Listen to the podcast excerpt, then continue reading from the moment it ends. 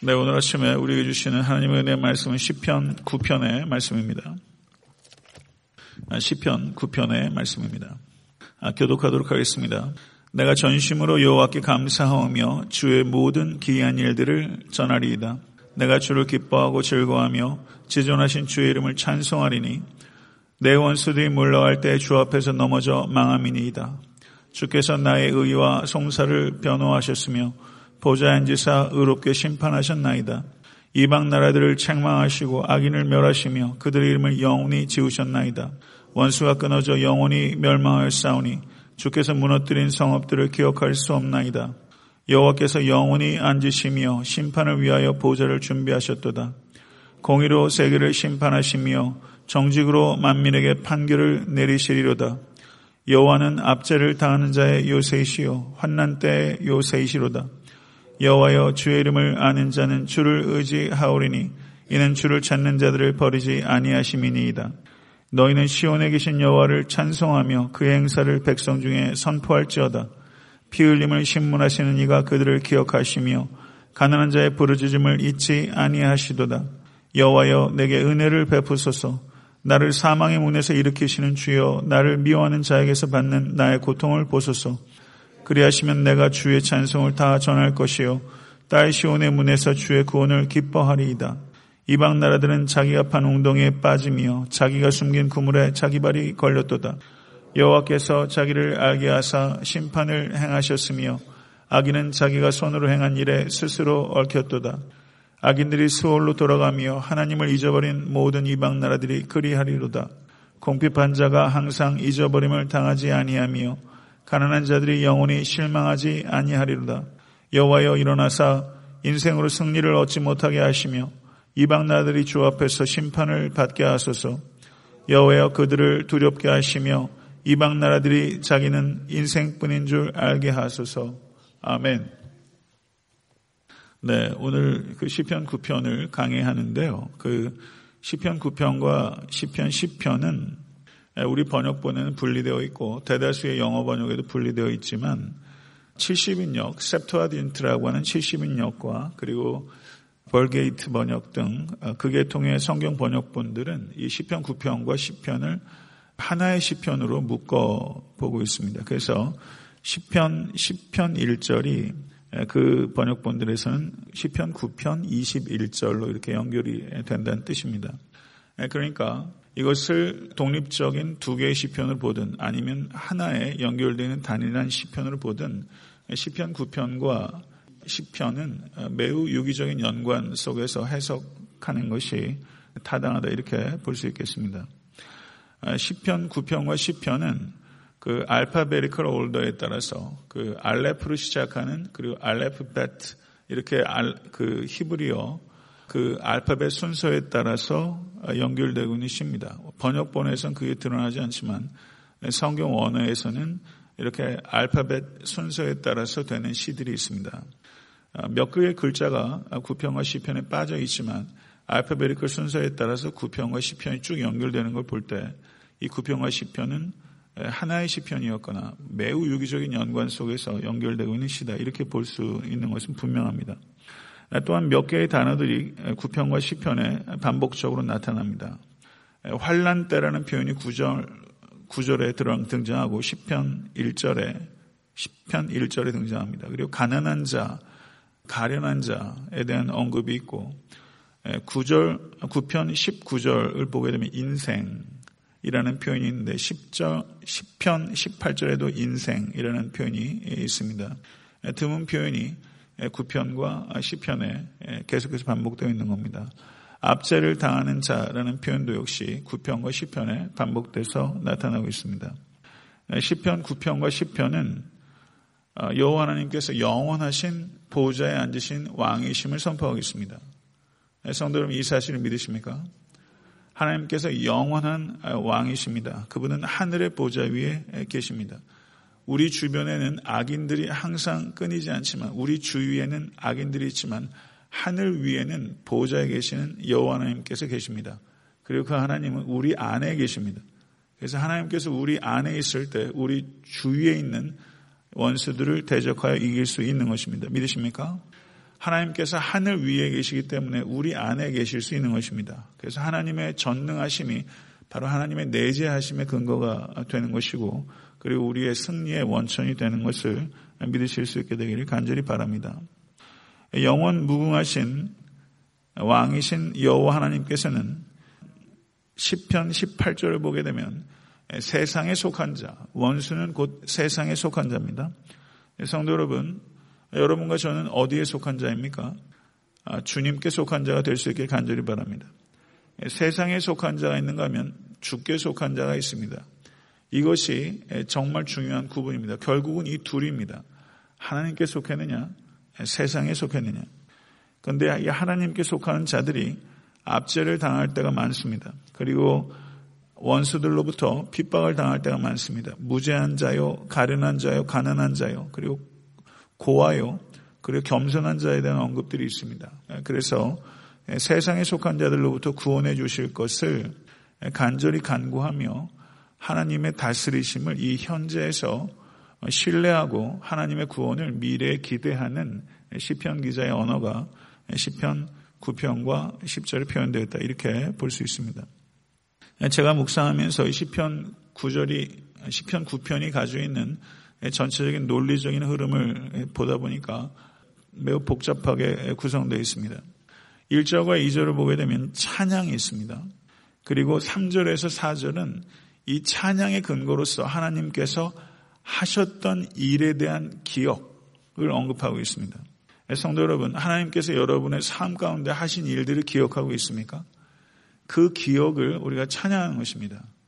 하나님께서 걸어서 군대 귀신 들렸던 자에게 내가 내게 행한 일을 가서 고하라 이렇게 말하고 있습니다. 성도 여러분, 사마리아 여인도 예수를 만나자마자 그 흥분을 주체하지 못하고 우물 하나 들어가는데 사람 안목을 피해서 갈 정도로 대인기피증이 있었죠.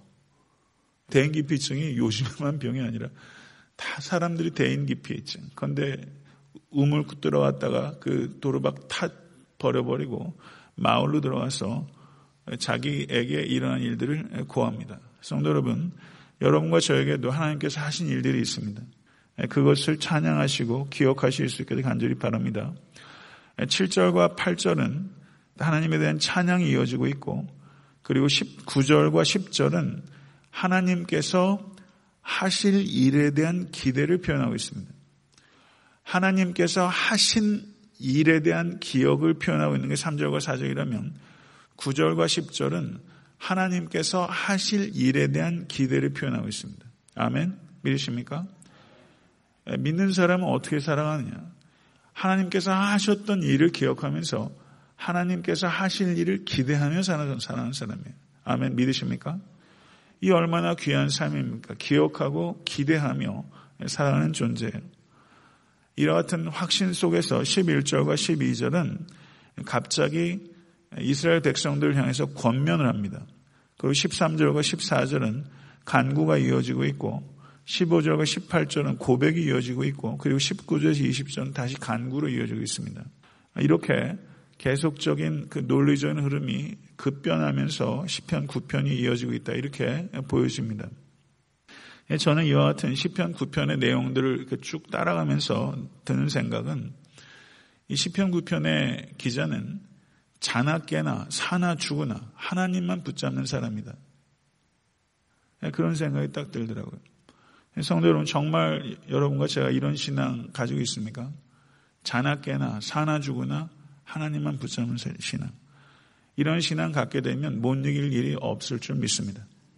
어떠한 상황 속에서도 항상 기쁨을 지키고 즐거워하며 승리할 수 있게 되는 것입니다. 결국은 하나님께 붙잡힘을 받는 것이 중요한 것입니다.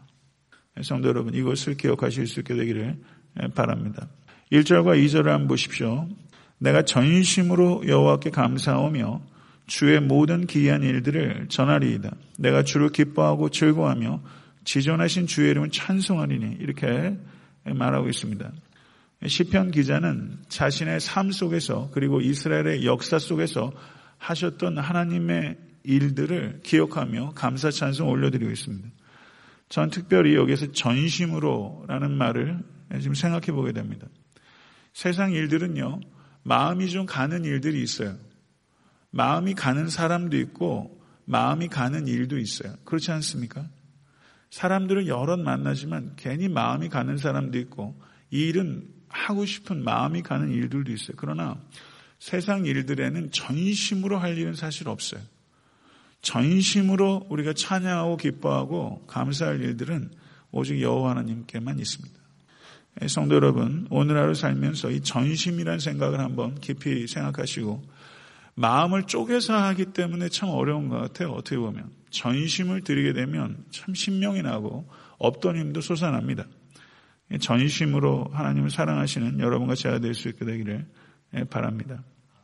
3절과 4절을 보게 되면 하나님께서 하신 일들을 증거합니다. 내 원수들이 물러갈 때 주 앞에서 넘어져 망함이니이다. 주께서 나의 의와 송사를 변호하셨으며 보좌에 앉으사 새롭게 심판하셨나이다. 성도 여러분, 정말 중요한 것은 세상 사람들은 괜한 일로 우리에게 과하게 칭찬하기도 하고 사실은 없는 일들로 우리를 공격하기도 합니다. 근데 정말 우리에게 중요한 것은 여호와 하나님께서 나를 변호하신다. 성도 여러분, 하나님은 보좌에 앉아 계신다. 그리고 하나님은 심판자이시다. 이것을 기억하시고 하나님만을 경외하시고 하나님의 판단만을 성도 여러분 중요하게 생각하실 수 있게 간절히 바랍니다. 다른 사람 판단 그리고 자기 판단 다 전적으로 무시할 일 아니죠. 그렇지만 정말 중요한 것은 하나님의 판단이고 하나님의 변호입니다.